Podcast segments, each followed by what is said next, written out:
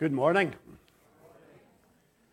Psalm 139 says, Search me, O God, and know my heart today. As we open our service this morning, prepare us to listen to God and be prepared to meet with God and have Him speak to us. He wants to speak to us, He wants us to listen. So this morning, as we come together in our service, let's just know that we are in the presence of God and that He really wants to speak to us now. Let's open our service with a prayer. Almighty and everlasting God, you are always more ready to hear than we to pray, and to give more than either we desire or deserve. Pour down upon us the abundance of your mercy, forgiving us those things of which our conscience is afraid, and giving us good things which we are not worthy to ask, save through the merits and meditations of Jesus Christ, your Son, our Lord. Amen.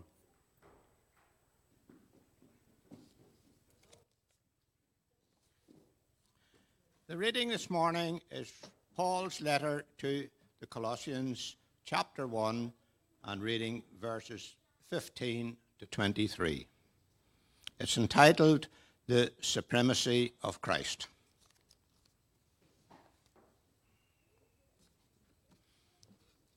He is the image of the invisible God, the firstborn over all creation. For by him all things were created things in heaven and on earth, visible and invisible, whether thrones or powers or rulers or authorities. All things were created by him and for him. He is before all things, and in him all things hold together. And he is the head of the body, the church. He is the beginning and the firstborn from among the dead so that in everything he might have the supremacy. For God was pleased to have all his fullness dwell in him, and through him to reconcile to himself all things, whether things on earth or things in heaven, by making peace through his blood shed on the cross. Once you were alienated from God and were enemies in your minds because of your evil behavior. But now he has reconciled you by Christ's physical body through death to present you holy in his sight, without blemish and free from accusations, if you continue in your faith, established and firm, not moved from the hope held out in the gospel. This is the gospel that you heard, and that has been proclaimed to every creature under heaven, and of which I, Paul, have become a servant.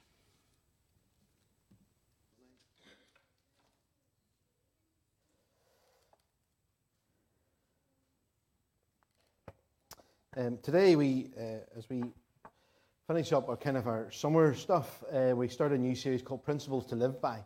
And the next number of weeks, we're going to look at a number of things from the scriptures that we as Christians are called to live by, the things that will mark our lives, if you like, the things that as other people look in, They'll be able to see and know that we are members of Christ's family, his body, uh, by these things that we exude, these things that we show to other people. This series going to look at topics like who we are, looking after ourselves, operating on our gifting, our possessions, being accountable. I'll look at different passages through the scriptures to pull these things out for us. Um, because what you do with it is a different story. So we can look at all these things uh, and as Frank actually opened the service, we didn't have that conversation, but as Frank opened the service today, um, he, he was encouraging us to be open whenever we come into this place, to be open to see what God would do to us, speak to us, say to us, so we could leave transformed and changed by His word and by what it is that we do as we gather. And so, actually, we can look at these principles. We can look at who we are. We can look at how we look after ourselves. We can look at operating within the gifts that God has given us. We can know about being accountable, what we do with our possessions. All these things are great principles to live by. To know those principles are great, but to live them out is something different. So we can learn about them, we can hear about them, we can understand them, what we do with them is a different story. How we live them out, it's up to you and me as I prepare for this and as we move out um, into the world around us. So as we begin, let's just pray uh, as we look at these scriptures today. Father God, we thank you that you are indeed present with us. And so, as we invite you, your Holy Spirit, to come and to do his work amongst us, we're not neglecting the fact of your promise that you have said you will be with us. We know that. But in that invitation, we are opening ourselves before you. Our lives and our bodies, our souls, our hearts and our minds to what you would do with us and amongst us, individually and collectively, as a body of believers. In your name, amen. Amen. It's getting very warm. Whenever people take their coats off, it means they're in for a long stay, doesn't it? Um, so, that question, who are you, is the question that we ask today. Um, and that's one of the most fundamental questions that you can ever be asked. Who are you? I want to share with you something. I don't often share uh, pastoral suggestions uh, out, but uh, I was in the presence of somebody one day, and as they talked about um, all of the goings on within that particular parish that we were uh, pastoring at that particular moment in time, um, they, they, talked away about all kinds of things, and as the conversation deepened and grew, I began to realize that really doesn't sound like our church. As the conversation got a little bit further, um, the person um, then started describing um, that they'd asked somebody to come round to the rectory um, to leave something off. Um, did I get it? And I said, No, I never got that. And they said, Well, I don't know why. Has the rectory moved? And I says, No, no, the rectory hasn't moved. The rectory's still in the same place. It's at the back of the army camp um, off the Kirkwoods Road. No, no, no, no, no, no. No, no, you, you're up off a different road out of Belfast. No. No. And it began being really apparent that the individual thought I was a completely different minister of a completely different church. Um, and there was this confusion until the point where this individual looked at me and went, Who are you and why are you here? Now, that fundamental question then got me asking myself, Who am I and why am I here? And is this individual actually belonging to somewhere completely different, or do they actually belong to our parish? And so, as we began to delve deeper, we began to realize that it was a complete, total, and utter misunderstanding, and I'd been sent to the entirely wrong room. That was the first person, uh, the first time I'd met this individual. Um, and so the confusion was settled out. But actually, here's the thing who are you, and why are you here?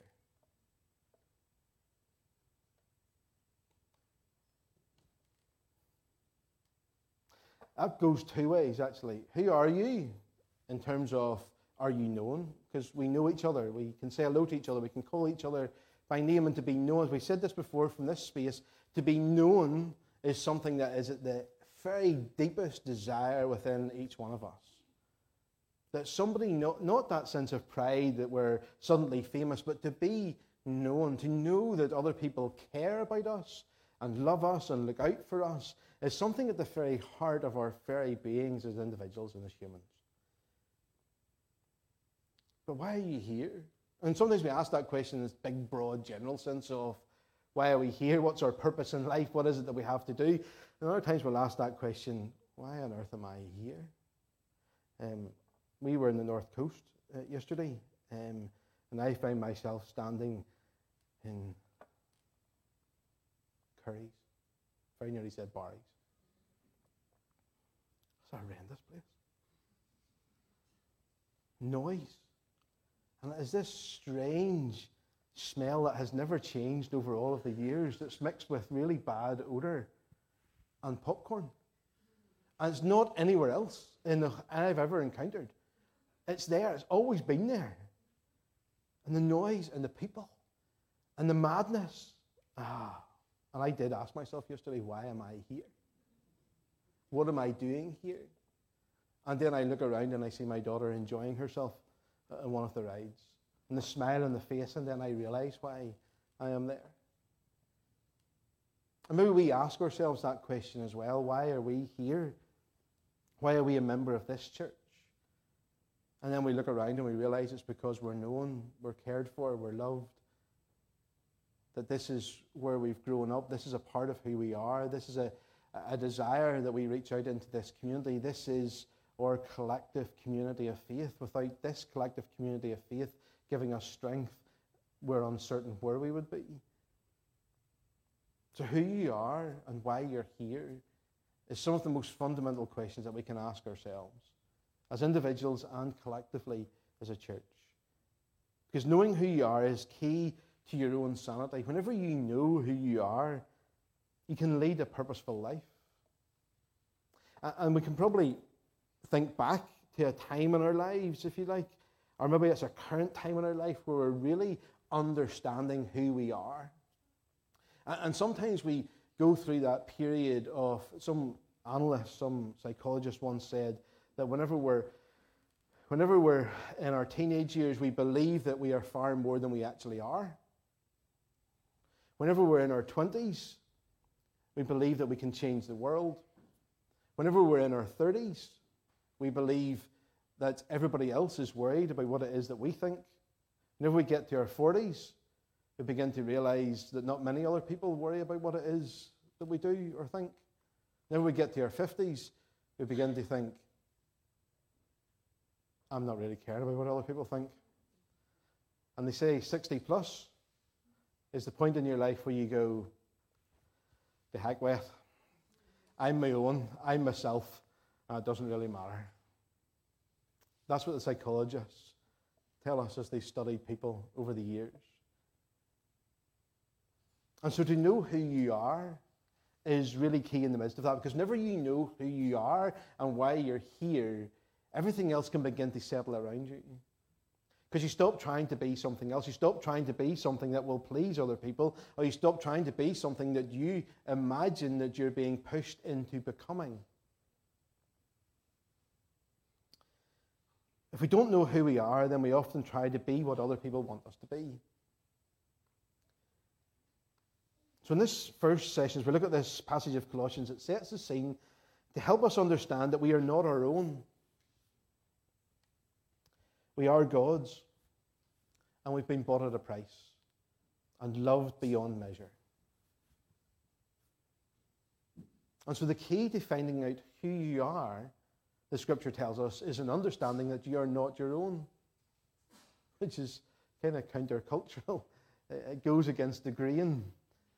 Our culture tells us that we're nothing more than the square root of ourselves. Everything is about me. It's everything points to me. It's all about how I feel, what it is that I want to do, and how other people perceive me. Yet everything we need is found from within. That's what they tell us. The culture tells us that everything that we need is found from within ourselves. It's defined by how we feel. Yet the Bible tells us it's completely different because we are not our own. We are God's, bought at a price The Bible tells us that we are made in God's image. Male and female, He created them. Isn't that what the story of Genesis tells us? Male and female, He created them. And in a world that encourages us to be whatever it is that we want to be, whether we believe that is right or wrong or indifferent, whether we believe it's possible or not, you can be whatever it is that you want to be. The scriptures are very clear that we are male and female created in God's image.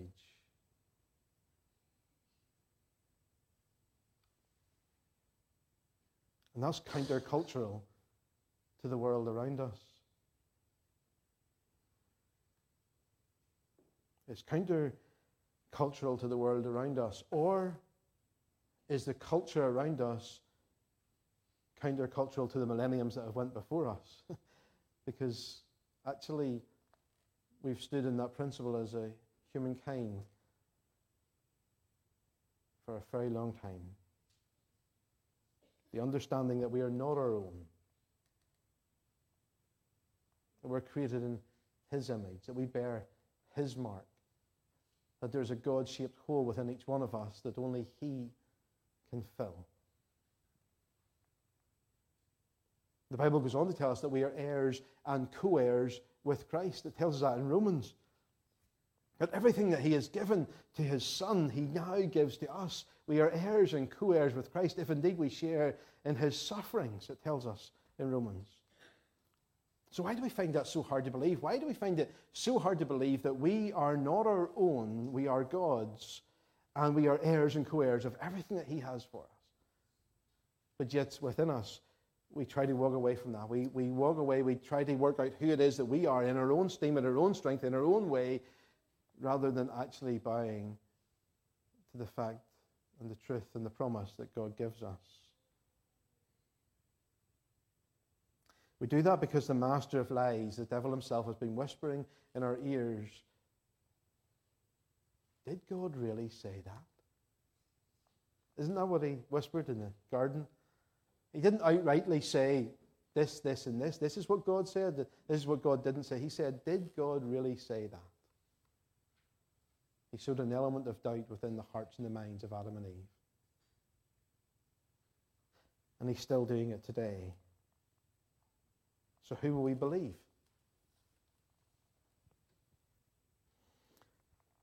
Colossians 1, chapter, chapter 1, verse 15 says, He is the image, that is Christ, is the image of the invisible God, the firstborn over all creation. For by him all things were created, all things in heaven and earth, visible and invisible, whether thrones or powers, rulers or authorities, all things were created by him and for him. He is before all things, and in him all things hold together. He is the head of the body, the church the beginning of the firstborn from among the dead, so in everything he might have supremacy. And we're heirs and co heirs with him. That's good news. That's a complete picture that Jesus is supreme and in control. This is who we are an heir with. This is who we share everything with.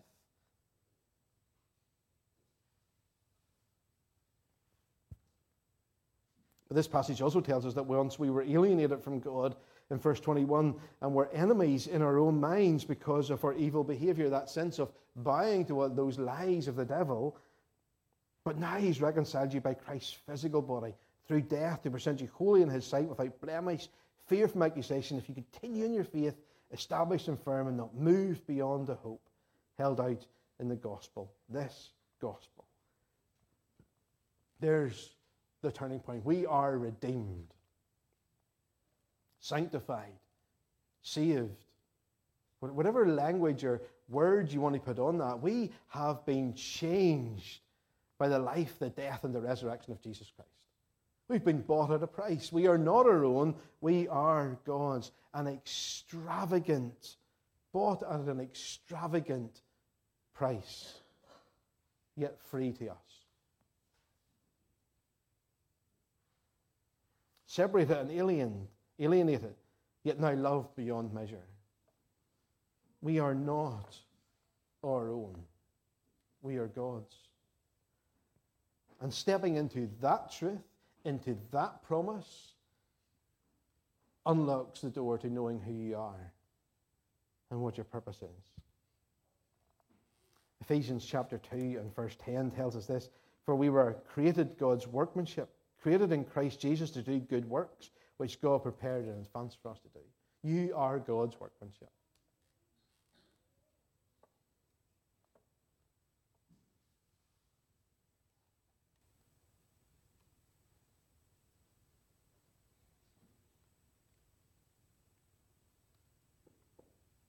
Isn't that good news? You are God's workmanship. You hear nothing else from everything that's said and done today, if you take nothing else away from today, take those words away. You are God's workmanship. And the next time that you fail to believe that, stand in front of the mirror and recite it to yourself. You are God's workmanship. Created in His image for His purpose. He has a plan and a purpose for you. And His ways are higher than our ways. Thank the Lord. His ways are higher than my ways. His plans greater than our plans.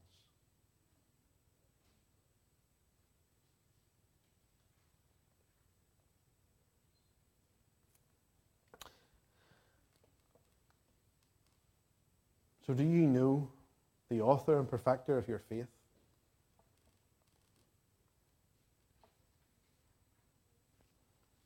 Do you know that He died for you, that He bought your freedom? That He paid the price, the penalty for your sin, my sin? That He opens the way to freedom, to purpose, and to life? In the words of Jesus himself, the thief comes to kill, steal, and destroy, but I have come to give you life, and life in all of its fullness. As the scripture tells us in 1 John 4, chapter 4, he that is in you is greater than he that is in the world. And so our culture tells us that if we look beyond ourselves, we're weak. It's all about me. God says, in our weakness, his power is made perfect. Bowing the knee is seen as a weakness to the culture around us, yet surrendering to God puts the missing piece of the jigsaw in its final place.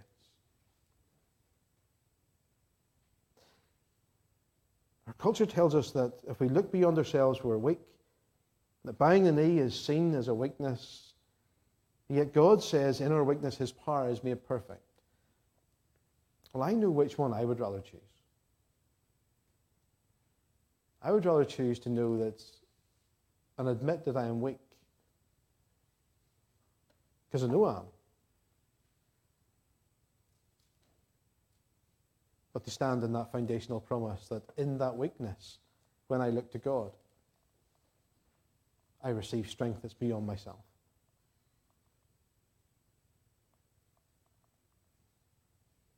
So may today, may we know who we are May we know that we are the Lord's. Let's pray together. Father, thank you that you met us even when we were still afar off.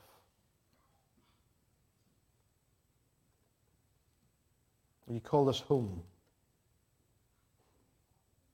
That dying, you restored our life.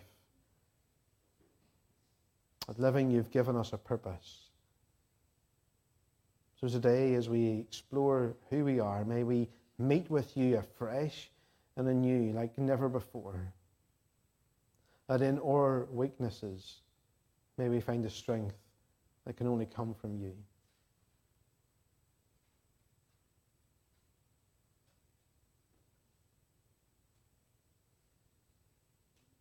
In your name we pray. Amen. Um, thank you. Let's just pray together uh, as we close. Father God, we thank you that you are with us, that you call us to be yours, and today we can know who we are. We can know who we are as we stand in the promise that we are a child of the God who is able to do immeasurably more than we ask, seek, or would even dare to imagine. To him be the glory in the church and in Christ Jesus throughout all generations. May the blessing of God Almighty, Father, Son, and Holy Spirit rest upon each one of us this day and forevermore. Amen.